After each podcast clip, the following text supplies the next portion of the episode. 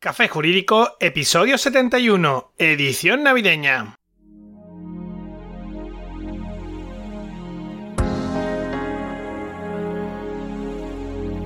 Muy buenas tardes, bienvenido un día más, un martes más, día 1 de diciembre, San Eloy. Mi nombre es Juanma Delgado y esto es Café Jurídico, el espacio de divulgación jurídica donde, en el tiempo que dura un café, abordaremos novedades legislativas, interpretaciones de doctrina y jurisprudencia sobre distintas temáticas, aprenderemos a manejar herramientas para la eficacia y la productividad profesional y en definitiva nos acercaremos de una forma amena y distendida al sector jurídico. Comenzamos.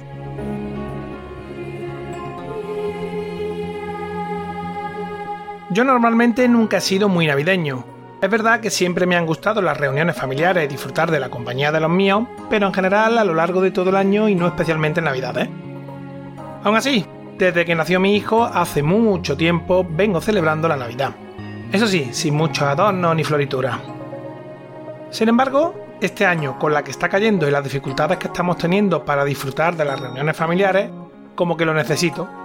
Por eso, en casa esta vez nos hemos desquitado poniendo todo tipo de adornos navideños a cuál más friki y hortera. Como que este año tan raro me pega. En fin, el caso es que te cuento todo esto para decirte que comenzamos la edición navideña del programa.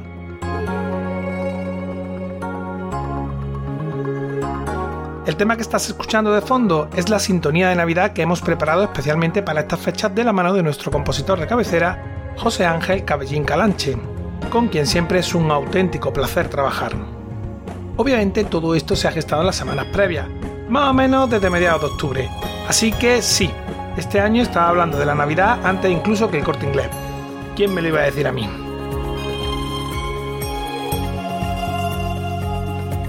Al igual que hicimos en verano, en Café Jurídico no paramos. Y eso es mucho decir porque ha coincidido que tenemos programa el día 24, en fin de año y en Reyes. Casi nada. Pero, como te digo, la intención es poder acompañarte con la mejor información jurídica y alguna que otra sorpresa, y esperamos tenerte ahí con nosotros. Y para comenzar esta edición del programa, ¿qué hay más navideño que la prisión provisional y la comparecencia del artículo 505 de la Ley de Enjuiciamiento Criminal? Vale, reconozco, cualquier cosa más navideña. Aún así, de eso es de lo que voy a hablar hoy, para que no sea todo muy pasteloso. No, en serio, el otro día estuve de guardia de juzgado en Sevilla y vi a una compañera de fatiga de mi turno preparándose a la desesperada para la comparecencia del artículo 505 porque por los hechos del asunto que le había tocado era más que probable que el Ministerio Fiscal la solicitara, como al final acabó sucediendo. El caso es que eso me recordó a mi primera guardia, hace ya muchos años. Resulta que uno de mis primeros asuntos de oficio, y bueno, uno de los primeros asuntos jurídicos que afrontaba de manera independiente, tuve que lidiar con una comparecencia de este tipo, y aunque realmente no me fue mal, lo cierto es que no voy a negar que se me hizo un nudo en el estómago conforme el juez preguntaba al fiscal si iba o no a interesar alguna medida personal. Yo creo que se me debía notar cómo poco a poco me descomponía mientras el Ministerio Fiscal solicitaba la prisión provisional para mi defendido. Todo eso pasó en apenas un minuto en el despacho de su señoría en el juzgado de guardia, pero de verdad que ese momento se me hizo eterno. Aún me recuerdo allí Sentado junto a mi defendido que acababa de salir del calabozo, recuerdo cómo invadía una sensación de terror mientras todo esto sucedía y cómo llegó a su punto más álgido cuando su señoría me dio la palabra para alegaciones. De verdad que cuando tenía que empezar a hablar no sabía si iba a ser capaz de articular palabra, porque lo cierto es que este tipo de comparecencias son muy rápidas y requieren de una cierta agilidad y bagaje sin los cuales puede volverse una experiencia bastante dura y desagradable. Incluso con toda la experiencia de este mundo, la comparecencia del 505 debe imponer a cualquiera que respete la profesión, porque puede tener unas consecuencias devastadoras. El justiciable puede ir directamente a prisión sin pasar por la casilla de salida. El resultado de la comparecencia, como digo siempre, depende de multitud de factores y puede ser que el abogado haga unas alegaciones estupendas y que aún así el juez tenga meridianamente claro por los datos orantes en autos que va a acordar la prisión provisional. O al revés, aunque esto sucede ciertamente menos, porque, como ya he dicho muchas veces, una mala intervención del letrado siempre puede arruinar hasta el caso más claro. Hoy vamos a explicar la comparecencia del artículo 505 y las pautas que debes seguir para afrontarla adecuadamente con independencia de si finalmente acuerdan o no la prisión provisional. Pero antes, cursosjurídicos.es, el entorno virtual de aprendizaje creado por y para profesionales del sector jurídico aportando una visión de 360 grados sobre todos los aspectos relativos al ejercicio de este tipo de profesión, con un enfoque práctico y muy orientado a la adquisición de competencias. Recordarte que por ser oyente de Café Jurídico puedes acceder al catálogo de cursos completamente gratis dándote de alta en el portal de cursosjurídicos.es y suscribiéndote al plan mensual con el código Café Jurídico, todo junto y en mayúsculas. Y ahora sí, continúo con lo que iba.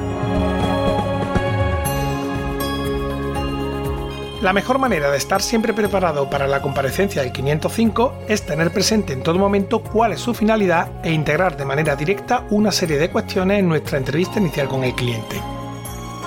Yo con los años he aprendido que hay una serie de cuestiones que debo preguntar al cliente conforme me entrevisto con él en los propios calabozos. Preguntas que van más allá de los propios hechos contenidos en las actuaciones, tales como su situación familiar y económica, si tiene o no trabajo, estado de salud, en el caso de que sea extranjero, si tiene arraigo, si no consta aún en las actuaciones, le pregunto también por sus antecedentes. Todas estas cuestiones pueden ser fundamentales para poder abordar con éxito una posible comparecencia de este tipo. Pero comencemos por el principio. El artículo 505 de la Ley de Enjuiciamiento Criminal establece que cuando el detenido sea puesto a disposición del juez de instrucción o tribunal que deba conocer de la causa, este, salvo que decrete su libertad provisional sin fianza, convocará a una audiencia en la que el Ministerio Fiscal o las partes acusadoras podrán interesar que se decrete la prisión provisional del investigado o encausado o su libertad provisional con fianza. Esta audiencia deberá celebrarse en el plazo más breve posible dentro de las 72 horas siguientes a la puesta del detenido a disposición judicial. En ella participarán el investigado o encausado, que deberá estar asistido del letrado designado de parte o de oficio, el Ministerio Fiscal y las demás partes personadas en la causa. Si el Ministerio Fiscal o alguna parte acusadora solicita que se decrete la prisión provisional del investigado o encausado o su libertad provisional con fianza, quienes concurran podrán realizar alegaciones y proponer los medios de prueba que puedan practicarse en el acto o en el lazo de esas 72 horas antes indicadas. Obviamente, el abogado del investigado o encausado tendrá acceso a los elementos de las actuaciones que resulten esenciales para impugnar la privación de libertad. Por su parte, el juez o tribunal decidirá sobre la procedencia o no de la prisión o de la imposición de la fianza. Lógicamente, si ninguna de las partes insta este tipo de medidas, se acordará necesariamente la inmediata puesta a libertad del investigado o encausado que estuviera detenido. Por otro lado, si por cualquier razón la audiencia no pudiera celebrarse, el juez o tribunal podrá acordar la prisión provisional si concurren los presupuestos contenidos en el artículo 503 de la Ley de Enjuiciamiento Criminal o la libertad provisional con fianza. No obstante, dentro de las 72 horas siguientes se convocará una nueva audiencia adoptando las medidas que hubiere lugar por la falta de celebración de la primera audiencia. Si te fijas, el artículo 505 habla de investigado y encausado, eso es porque a esta comparecencia se puede llegar de muchas maneras. Una, por ejemplo, la que contaba al inicio, que era el comienzo del procedimiento. Pero se me viene a la cabeza otra en la que mi defendido, que tenía una petición fiscal de 5 años de prisión, faltó injustificadamente al juicio oral y claro, como la pena era superior a 2 años, tuvo que suspenderse el señalamiento y acto seguido, requisitoria y comparecencia del 505. Aunque la verdad es que al menos para mí esto ha sido los casos excepcionales, y lo más normal es que sea el inicio del procedimiento, pero como vemos se puede llegar a esta comparecencia de muchas formas. Entonces, ¿quién puede acordar la prisión provisional? Pues conforme al artículo 502 de la Ley de Enjuiciamiento Criminal, podrá decretar la prisión provisional el juez o magistrado instructor, el juez que forme las primeras diligencias y el juez de lo penal o tribunal que conozca de la causa. En cualquier caso, sea como sea, la comparecencia siempre es igual, para que se acuerde la prisión provisional deben concurrir una serie de requisitos establecidos en los artículos 502 y siguientes de la Ley de Enjuiciamiento Criminal, y que es bueno que siempre tengamos presentes, pues nuestras alegaciones deben intentar acreditar que no se reúnen, si es que estamos en la defensa, claro está, y si no, pues lo contrario, que se reúnen. ¿Cuándo puede acordarse la prisión provisional? Pues la prisión provisional solo se adoptará cuando objetivamente sea necesaria y no existan otras medidas menos gravosas para el derecho a la libertad a través de las cuales puedan alcanzarse los mismos fines que con la prisión provisional. El juez o tribunal tendrá en cuenta para adoptar la prisión provisional la repercusión que esta medida pueda tener en el investigado encausado, considerando sus circunstancias y las del hecho objeto de las actuaciones, así como la entidad de la pena que pudiera ser impuesta.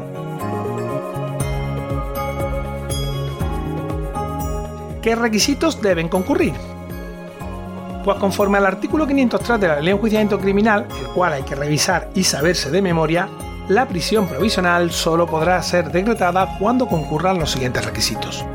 Primero, que conste en la causa la existencia de uno o varios hechos que presenten caracteres de delito sancionado con pena cuyo máximo sea igual o superior a dos años de prisión, o bien con pena privativa de libertad de duración inferior si el investigado o encausado tuviera antecedentes penales no cancelados ni susceptibles de cancelación derivados de condena por delito doloso. Segundo, que aparezcan en la causa motivos bastantes para creer responsable criminalmente del delito a la persona contra quien se haya de dictar el auto de prisión. Tercero, que mediante la prisión provisional se persiga alguno de los siguientes fines. Asegurar la presencia del investigado encausado en el proceso cuando pueda inferirse racionalmente un riesgo de fuga. Evitar la ocultación, alteración o destrucción de las fuentes de pruebas relevantes para el enjuiciamiento en los casos en que exista un peligro fundado y concreto. Cabe destacar que no procederá a acordar la prisión provisional por esta causa cuando pretenda inferirse dicho peligro únicamente del ejercicio de derecho de defensa o de falta de colaboración del investigado encausado en el curso de la investigación. Y por último, evitar que el investigado encausado pueda actuar contra bienes jurídicos de la víctima, especialmente cuando ésta sea alguna de las personas a las que se refiere el artículo 173.2 del Código Penal. En estos casos no será aplicable el límite de la pena indicado antes. También podrá cobrarse la prisión provisional para evitar el riesgo de que el investigado encausado cometa otro hecho delictivo. Para valorar la existencia de este riesgo se atenderá a las circunstancias del hecho, así como a la gravedad de los delitos que se pudieran cometer. Solo podrá acordarse la prisión provisional por esta causa cuando el hecho delictivo imputado sea doloso. Claro, viendo estos requisitos, supongo que ya comprenderán lo que decía al inicio de la importancia de incorporar una serie de cuestiones en nuestra entrevista inicial con el justiciable, porque efectivamente esas preguntas nos van a ir dando las claves para preparar nuestras alegaciones y enfrentarnos a la comparecencia o vistilla de la mejor manera posible. Y aunque en muchas ocasiones, como en una guardia, todo transcurre muy rápido, conocer y tener presente todo esto puede ayudarnos a interiorizar y ordenar todas las ideas necesarias para preparar unas buenas alegaciones. Además, si tenemos la oportunidad, no solo debemos quedarnos con esa información como tal, sino que debemos intentar acreditarla de la mejor manera posible. Por eso, en función de la circunstancia concreta, pues a veces está por las inmediaciones del juzgado de la familia o nos facilita un contacto o lo que sea, debemos intentar hacernos con la documentación acreditativa de sus circunstancias para aportarla durante la comparecencia. Aquí pueden valer muchas cosas, yo que sé, libre de familia, una nómina actualizada, el contrato laboral o de alquiler, lo que sea que nos permita acreditar su situación. Claro, esto no siempre es fácil conseguirlo en según qué circunstancias. En cualquier caso, si no tenemos o no podemos conseguir ningún medio de prueba, pues le preguntamos directamente al justiciable en su declaración sobre los extremos que nos interesa hacer valer y punto. Con eso concluimos nuestras alegaciones. Como te digo, básicamente las mismas deben pivotar sobre los requisitos del artículo 503 de la Ley Enjuiciamiento Criminal para rebatirlos. Así, como ya hemos ido indagando sobre sus circunstancias, en las alegaciones debemos hacer hincapié en cuestiones tales como que cuenta con vivienda propia o alquilada, si es que es el caso, que tiene un trabajo remunerado, o que tiene hijos familiares dependientes a su cargo, o que cuenta con arraigo en nuestro país. En definitiva, destacar todos aquellos elementos que ayuden a vislumbrar que no hay riesgo de fuga ni de que tu defendido vaya a eludir la acción de la justicia. También es bueno si la instrucción se prevé sencilla destacar que tampoco hay riesgo de destrucción de pruebas. Si la cosa pinta muy mal, es conveniente solicitar la adopción de posibles medidas personales menos gravosas y restrictivas de derechos, tales como la fianza, retirada del pasaporte, comparecencias semanales o quincenales, en fin, cualquier otra medida siempre a la elección de su señoría. Teniendo todo esto en cuenta, es más que probable salir airoso de una comparecencia del artículo 505. Sin embargo, eso no significa, como te decía antes, que no se acuerde la prisión provisional para tu defendido. A veces, por bien que preparar las cosas, los hechos de las actuaciones, las circunstancias de tu defendido o, entre otras cosas, la falta de documentación, pueden hacer que su señoría opte por acordar la prisión provisional. En estos casos, siempre podremos interponer recurso de reforma subsidiario a apelación. Así que ahí lo dejo dicho. En fin, espero que haya resultado interesante el asunto. Me encantaría recibir vuestra opinión y bueno, también que me contaseis qué os parece la nueva sintonía navideña.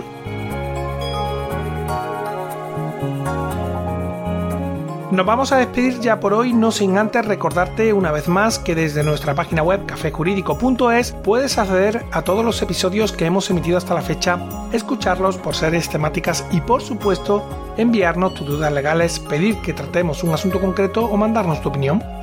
También puedes seguirnos y escucharnos en las principales plataformas del sector. Ya sabes, iTunes, iBox, Spotify, Spreaker, Google Podcast y YouTube. Suscríbete, emitimos programa los martes y jueves a las 4 y media de la tarde.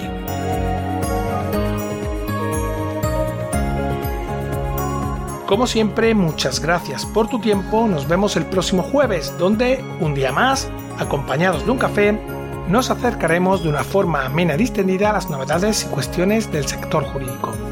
Entre tanto, cuídate mucho y adiós.